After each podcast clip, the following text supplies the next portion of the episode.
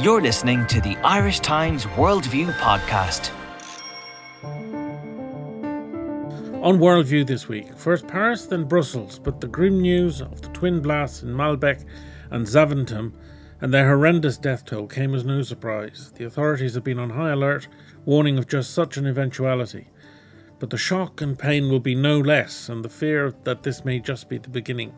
We'll also be hearing later in the show from I'm Patrick Smith. Worldview is an Irish Times podcast bringing you perspectives on foreign affairs from our global network of correspondents.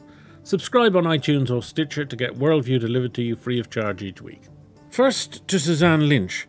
Can you describe the sense of shock in Brussels today? Uh, good afternoon. Yeah, where where I'm standing now, uh, Patrick, I'm just at the Schuman roundabout, uh, just beside the EU headquarters of the European Commission and the European Council, and about three or four hundred meters away from me, I'm looking down at Maelbeek metro station. That's the site of one of the explosions today that happened shortly after 9 a.m. I mean, it's an extremely tense atmosphere. There's a very strong police presence here, and there's helicopters swirling overhead. Um, very strong media presence. Um, but really a sense of shock. This this place is this area of Brussels is usually packed. It's now eerily quiet, and uh, even hours since the blast, a number of emergency services, of ambulances, of police, of fire engines have have dro- driven past where I'm standing now to the site down at the Maelbeek uh, station. So it's very much a, a, continuing story. A few hours after this uh, event happened, and this is very much the European heart of, of Brussels, your your workplace actually, and and mm. I I would imagine that the trains would be full of people who work in the Commission or in the European Parliament or the the, the European institutions is the, is the is that community itself feeling under under attack? Yeah, absolutely. Um, the the metro station in question is just a few hundred meters from these these buildings, and the metro line that was affected would be the line that most people take to work, uh, who are going to work at the EU institutions. And I mean, there's nothing else really around here except EU buildings, maybe some apartment blocks, the odd restaurant, but it's very much EU headquarters. Uh, so there really is a sense of shock at this about what's ha- after happening. Also, the timing of this. Um, the it was obviously timed the two attacks, the events in the airport and here here to coincide with rush hour. The airport attacks happened just before 8 a.m. and uh, the metro explosion, uh, authorities are saying here, uh, took place at 9 11 a.m., just at the time people would be going to work here at the EU institutions. Now, unlike the, the Paris attacks, the, the government has been talking about this happening for some time. So, in a way, it shouldn't be a shock. Is there a sense, though, of a failure of intelligence here? Is, is the government being blamed for, for not doing enough? I, th- I think there is. I think, uh, um, I, particularly last week when the raids happened in Forest and then in, in Molenbeek when Salah Abdeslam was caught, I think people were caught quite unaware by that. Um, there's a sense that things had settled down here somewhat since November. Um, and there had been expectations by people that, that Salah Abdeslam, this, this man who'd been on the run for the Paris attacks, was not in fact in Brussels, that he'd maybe had fled to Syria once the revelation came that in fact he has been living in Brussels and probably in the neighbourhood from which he hailed for the last four months, people were very shocked uh, at that. In saying that, the Belgian government, the Belgian Prime Minister, has been very vocal on the media. There's been a lot of kind of not quite con- self-congratulatory, but you know, people you know praised the, the, the joint Belgian Franco effort at, at catching this guy last Friday. But now this is giving way to shock. So, for example, at Brussels Airport, I was there last night myself, and then took the, the metro metro back. Yes, there are armed police and there are armed soldiers there, but at the end of the day, anybody can walk into the main departures terminal and detonate a bomb. There's no security until you go through the official security. Now, I was in Turkey, for example, recently, um, and at the airports there, you can't get in through the main door without having full security screening. So I think questions are going to be asked about the level of security when parties had warned that there was going to be uh, that they were on alert. Now, this is only four days, literally, after the Belgian police captured Salah Abdeslam, and and it's it seems like almost a response to that, uh, two fingers up from from uh, ISIS. Mm. Well, I think um, what the focus is turned to here now is whether um, were there many accomplices involved in these two coordinated attacks uh, today. For example, the suicide. Bo- we now know it was a suicide bomber. Uh, the authorities have confirmed that who uh, detonated uh, an explosion in Brussels airport this morning. You know, were there accomplices there? Did somebody drop him to the airport? Did people know? So it's very much a developing story here. But there are reports of raids going on now around the city. That you know we've two parallel uh, events. We've got the immediate emergency response to this dreadful emergency situation. Uh, but at the same time, we have got a um, maybe a police swoop and an intelligence and security operation to try and see are there any more people involved in these attacks who are out there perhaps plotting uh, further attacks, etc. Uh, so that's the other focus uh, of attention here in Brussels at the moment. And and a clampdown by the authorities on the press, telling them that they're not to report any of this. Yeah, I've already got slapped on the knuckles myself from somebody at Twitter for reporting about uh, an alleged um, uh, raid in one area of Brussels. Uh, people remember back in November, the uh, Belgian police had to p- pleaded with people not to tweet and not to use social media uh, because it, what's happening here I mean, since November, authorities said more than 100 houses have been raided uh, before last week in in attempt to find some of these uh, assassins of the of Paris attacks. So obviously people are living among these houses, they see it happening, they see attacks, and they then they then tweet, they then inform. So there's been now an effort to try and clamp down on that, that today as uh, these operations continue throughout the city. The one of the media reactions which I've seen has, has been to, to, to suggest that this, of course, means the end of any talk of European open borders and the like. But in fact, it does look like it's homegrown terrorists. It does look as if it's very much from the heart of, of, of Belgium itself that these people have, have, have come and have organised. And a lot of Belgians have gone to Syria, uh, and some yeah. of them seem to be coming back. So it doesn't really uh, call into question open borders. Absolutely. I mean, this is one of the the ironies, if you like, that for all the talk of, of, of maybe conflating this issue with the refugee issue, for example, they're completely separate because, in fact, most of the perpetrators of the Paris attacks and of these had had European passports, had Belgian and French passports. Uh, they were homegrown terrorists, if you like. Now, it is true that some had travelled to Syria and maybe you know should have been monitored. Were they tracked coming back into Europe? But at the end of the day, um, it was Belgian Belgian citizens that seem to have been involved in all these attacks so far. So there's serious questions being asked uh, about intelligence, uh, about the cultural and, and, and, social situation that allows this to flourish, and also about the level of arms that have been uh, in, found and have been involved in all these attacks that have taken place.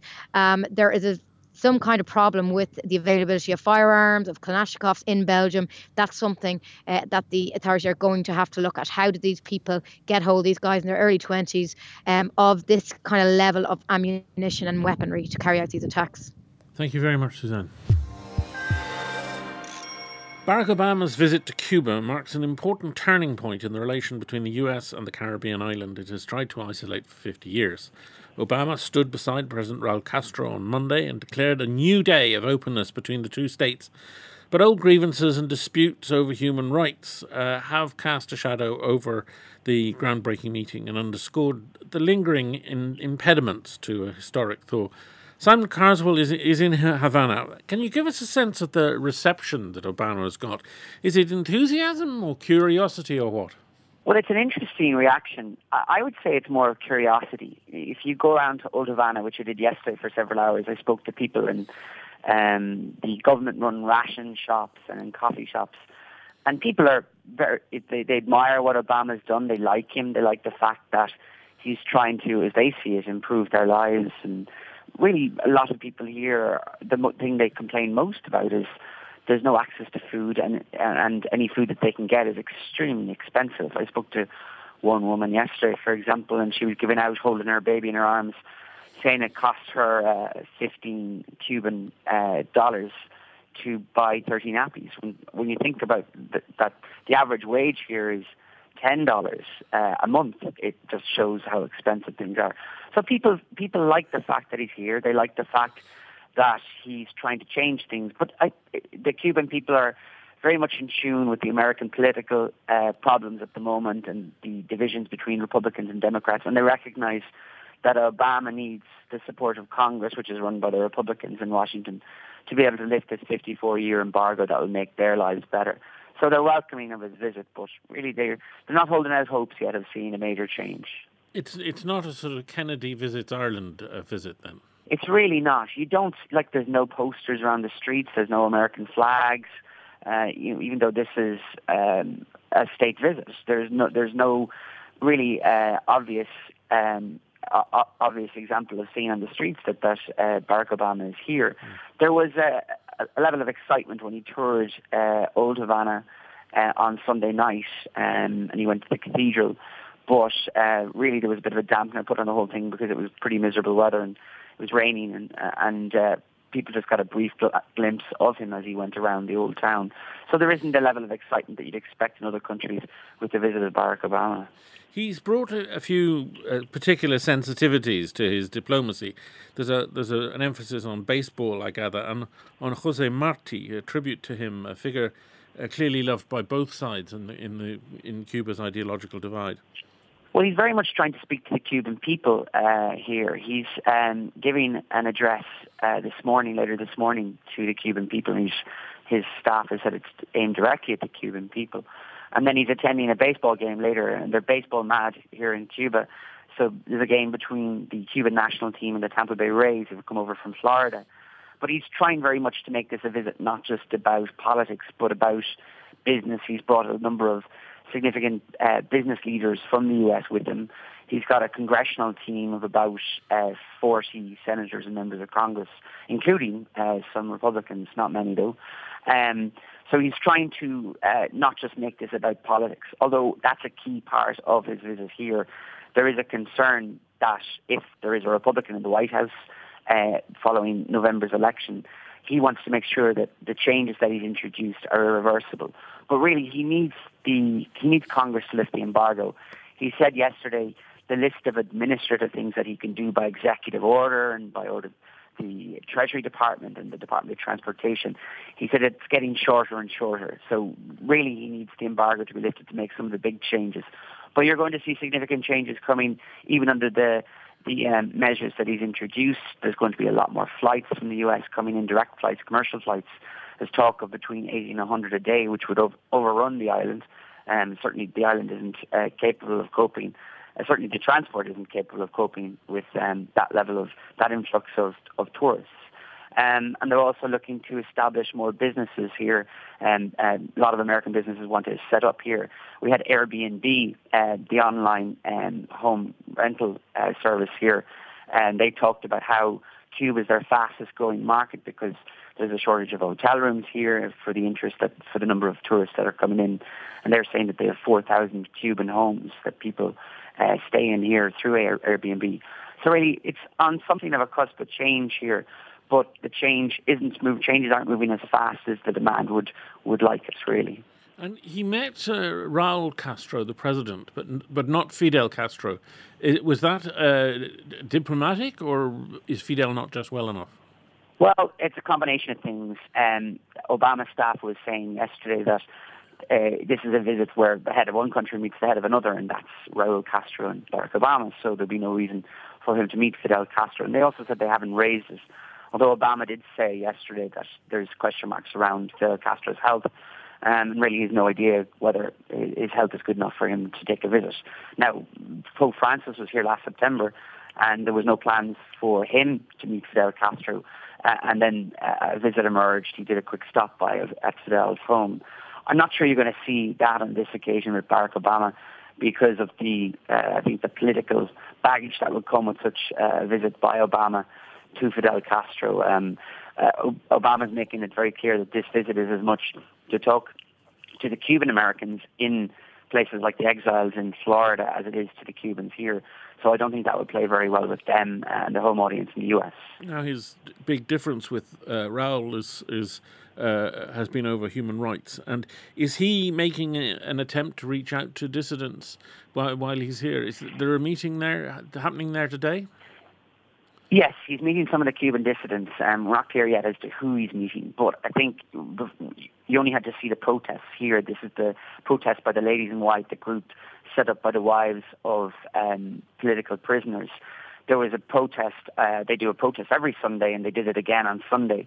Um, there was counter protest by pro Castro uh, supporters, and you saw. I was there in the street, and I saw the Ladies in White, about 50 of them and other dissidents getting piled into vans by the police and driven off after being arrested. So um, you're seeing there's obviously major issues around um, oppression of free speech, oppression of democracy, and um, there was quite a, a funny moment in the press conference yesterday, the joint press conference between Castro and Obama. Castro clearly was irritated by the fact that he was getting asked questions, even something that he's not used to. At a, certainly, he's not used to holding press conferences. Um, and it kind of startled a lot. Um, according to reports here, the Cuban people watching on TV were quite surprised that he was grilled by um, American reporters about the number of political prisoners that were being held. And his response was, well, show me a list, give me a list, and I'll release them tonight. And of course, the Cuban regime believes that they don't have political prisoners. These are just prisoners who have committed crimes, and they're they're locked up for that reason. Um, but the Obama administration came out later last night and said, well, we give lists of political prisoners to the Cubans all the time in our meetings with them. So that's a clear division that exists between the U.S. and Cuba, and that came out really in the press conference yesterday with um, Obama mentioning that there are serious differences between them and they have frank and candid conversations. And on the other side, Castro saying, well, he had a go at the Americans, saying, well, you know, you don't exactly have an equal society. He said it's inconceivable for a government not to defend the rights of its people to have access to healthcare and education. So they were back and forth between the two two leaders. So it clearly shows that while there is a restoration of diplomatic ties, there's some serious differences between the two countries. And of course, this is very much part of Obama's building of uh, of a political legacy for his his departure from the from the presidency. Is is it is it going to go down as one of the um, landmarks of his foreign policy uh, legacy? I think it will. I mean, I think people were were struggling here, and certainly it was a subject of discussion amongst the uh, the international and American media here as to what is this a Berlin Wall coming down moment for the Obama administration, or is it like in our own case, is it like the Clintons in Northern Ireland with the visit of the Clintons to Belfast and Northern Ireland in 1925? And I think it's it's one of the few wins that um, that Obama can claim on foreign policy while he has the Iran deal, I don't think you're going to see Air Force One flying into Tehran um, and uh, uh, boasting about that deal. So really, this is an area that this is a, a, a country that he can claim a win in, and uh, the fact that the Middle East is is is still in such disarray that uh, this this is this is a place that he can say, well, I've ended more than half a century of Cold War tensions.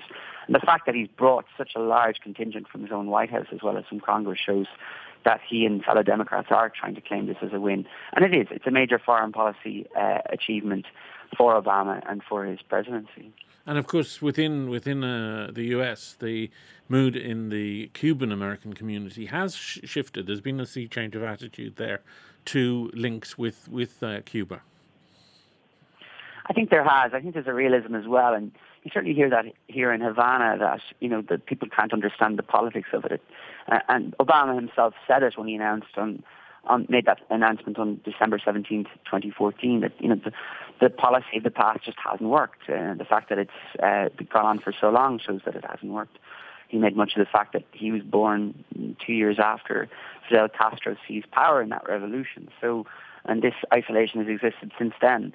So he said we need to do something different. And the fact that there's such a, a large market of people so close, it's only 145 kilometers off the southern tip of Florida, that this is an opportunity for American businesses, but also he sees it as an opportunity to try and improve the lives of Cuban people. Um, so I think there is a sea change both in the United States and here that it's about time, and you hear that a lot hear a lot from people. I've spoken to a number of American tourists who, come, who came here this week, and they, they said that. They said it's long overdue. This is a change that should have taken place a long, long time ago. Thank you very much, Simon. Back in 1988, a then maverick socialist activist declared that in Brazil, a poor man goes to jail when he steals. When a rich man steals, he becomes a minister. The words have You're come back with a vengeance to haunt the activist, ex President Lula, who has sensationally been implicated in Brazil corruption scandals. Is there a chance he's going to be indicted, and will the scandal also bring down his successor and protege Dilma Rousseff? In Brazil, where the long running Petrobras corruption scandal has at last spectacularly reached into the office of the president, she has attempted to appoint uh, Lula to the cabinet to thwart judicial investigation, but a judge has thrown out the appointment. Tom Hennigan, what is going on? It's all a bit uh, like a bad soap opera. It, it really is. And um, all last week, Brazilians were agog just following the news. And it seemed like every few hours there were various um, political bombshells going off. And towards the middle uh, of the week, uh, there was um, a real sense of um, the possibility that the that the government could fall at any moment. So you're not far wrong saying that there's a, a touch of a soap opera about it.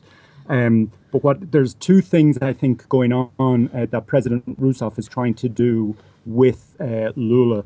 Uh, one, she unfortunately, um, for her own for her own place in history and for her Workers' Party, has proven to be a very incompetent president. And for many people, that's not altogether surprising because it's her first ever elected um, job.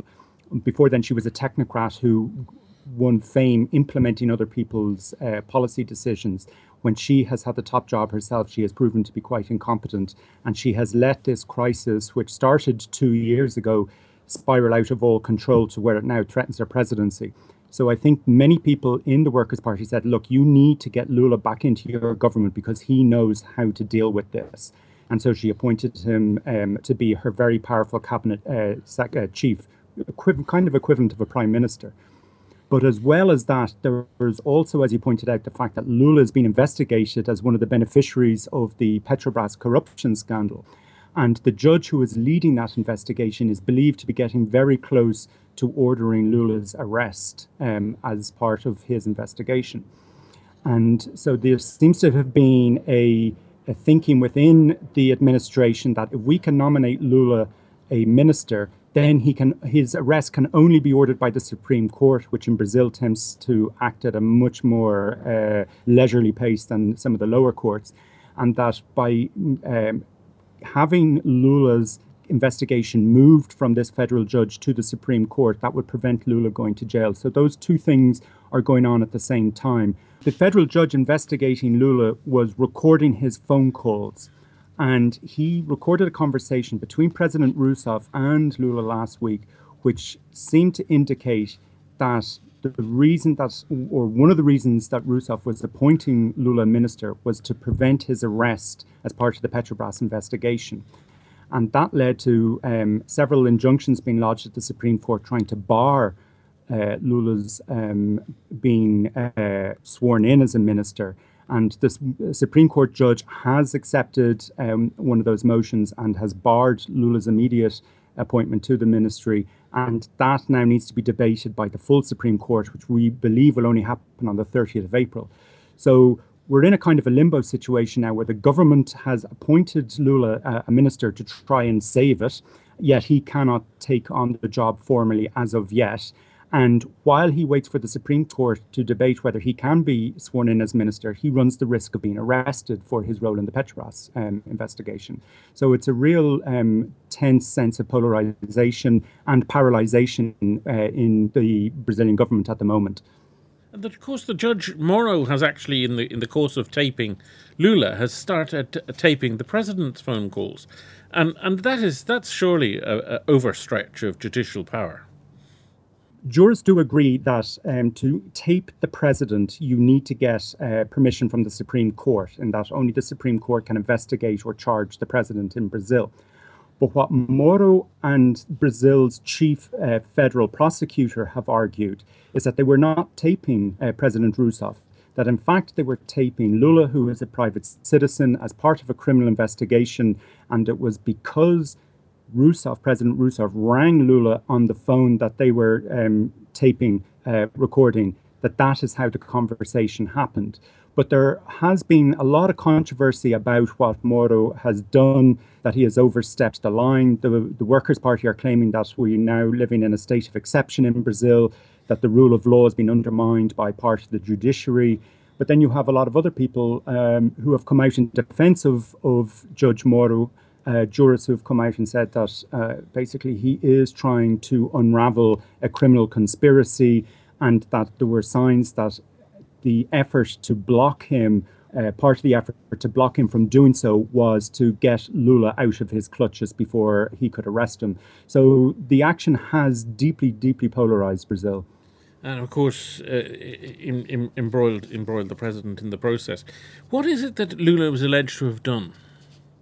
Well, they are a couple of um, lines of investigation. The the Petrobras uh, investigation has been going on now for two years and has become this huge, sprawling case that is increasingly dragging in more and more elements of Brazil's business and political elites. Uh, Lula is accused by certain of the of the defendants in the case who have provided testimony as part of plea bargaining agreements as having been the overall godfather of this scheme, that he, as president, sat at the very top of the Brazilian power structure, and he, therefore, was the one who let Petrobras and other state uh, entities be looted by politicians and and, and uh, business leaders in return for political support.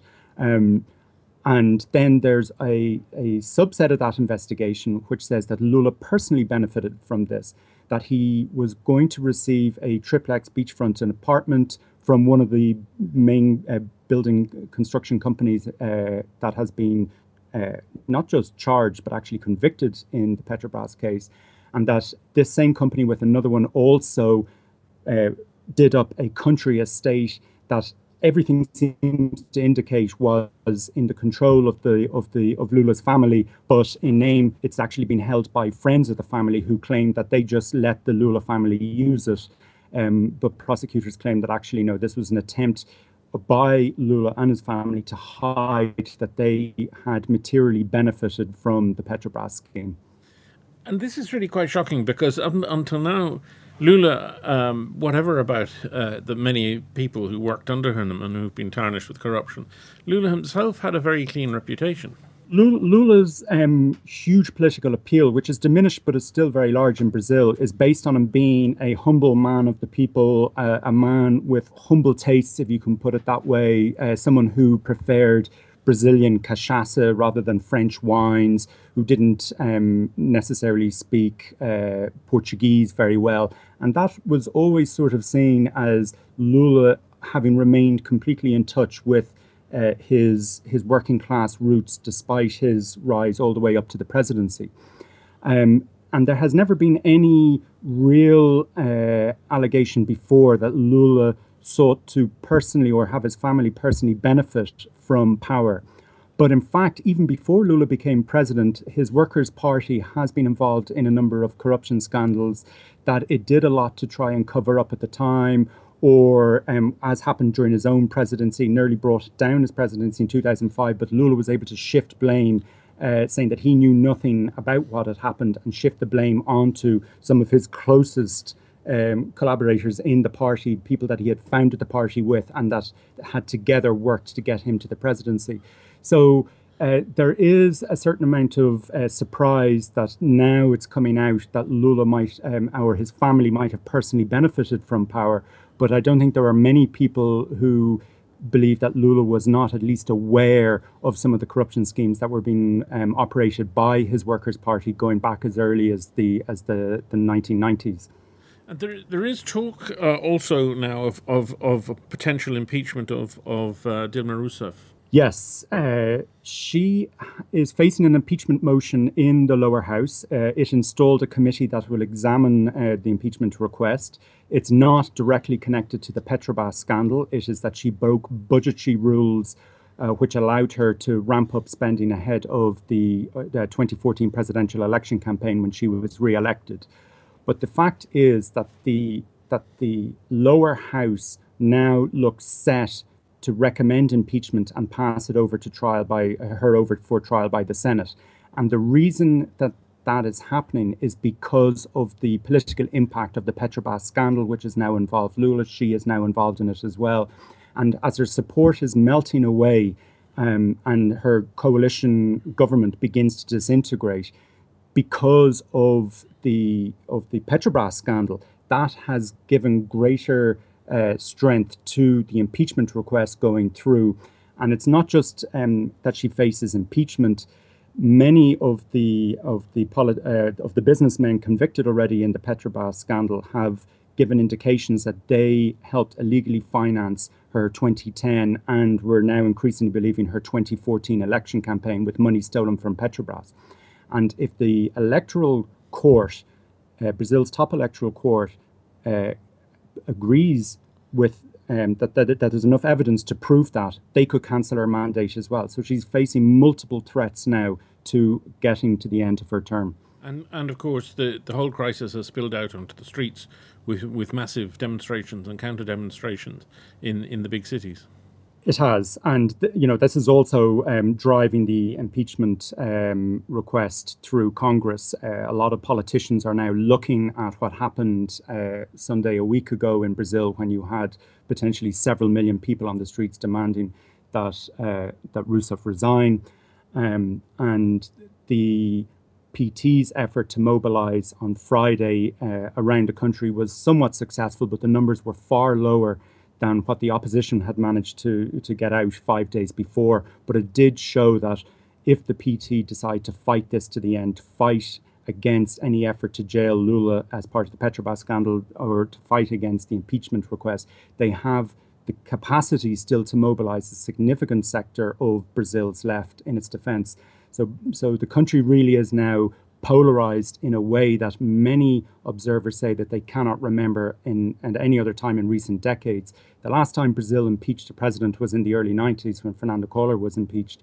And at that time, by the time the Congress started debating his fate, no one was left supporting him. But now we have a situation where the majority in opinion polls and in demonstrations have shown that they want Rousseff to leave, but there is still a significant minority backing Lula. So the country is, I would agree, dangerously polarized at the moment.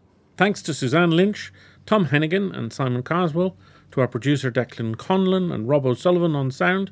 Subscribe on iTunes or Stitcher to get Worldview delivered to you free of charge each week.